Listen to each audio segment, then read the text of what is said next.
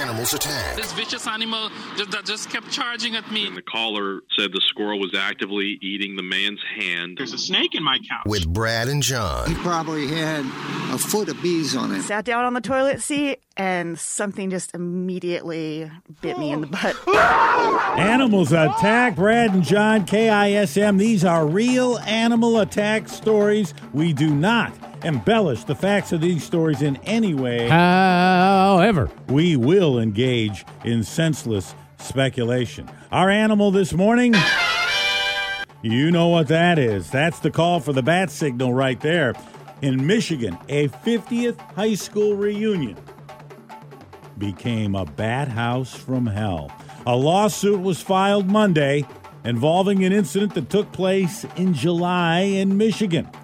A group of women spent hours hiding under bed sheets after a hidden bat infestation suddenly awakened, turning their Airbnb into a house of horror, according to their attorney. So, this is a bunch of ladies who are having their 50th high school reunion. They get a place through Airbnb and they're having a great time until the bats crash come the out. party. Yes.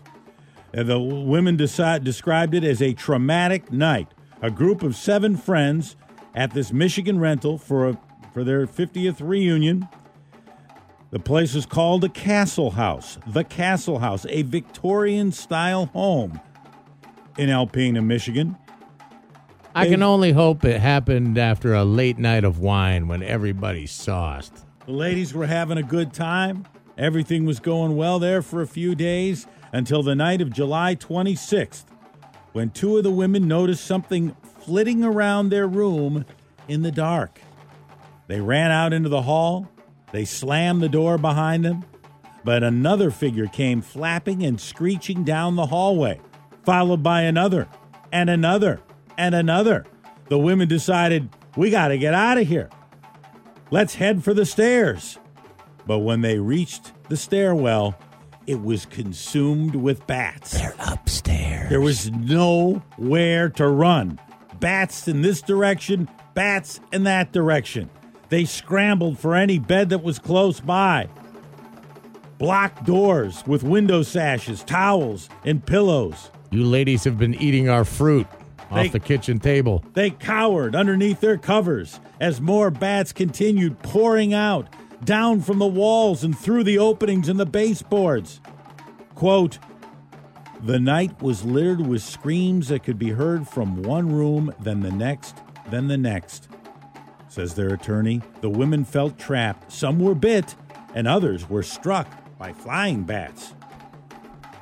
And this catastrophe, didn't stop until the sun came up. That's when the bats And they went back to sleep. yeah, they had they were done having their fun. They left the living areas of the house, disappeared back to wherever they came from. And so an exterminator was called to the house and and he says, "Oh yeah, this place is, is infested with bats." Yeah, we knew that. This is deep guano. He said there was a roost in the attic. In fact, he said in the attic, the floor was covered in guano piled several inches high. So, time to sue. Who we suing?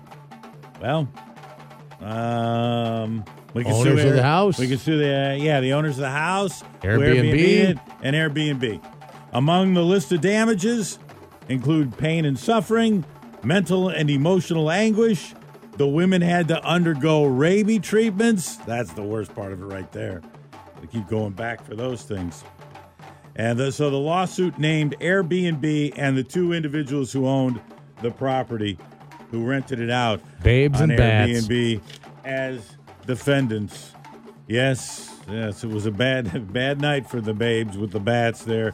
Their 50th high school reunion went south, man.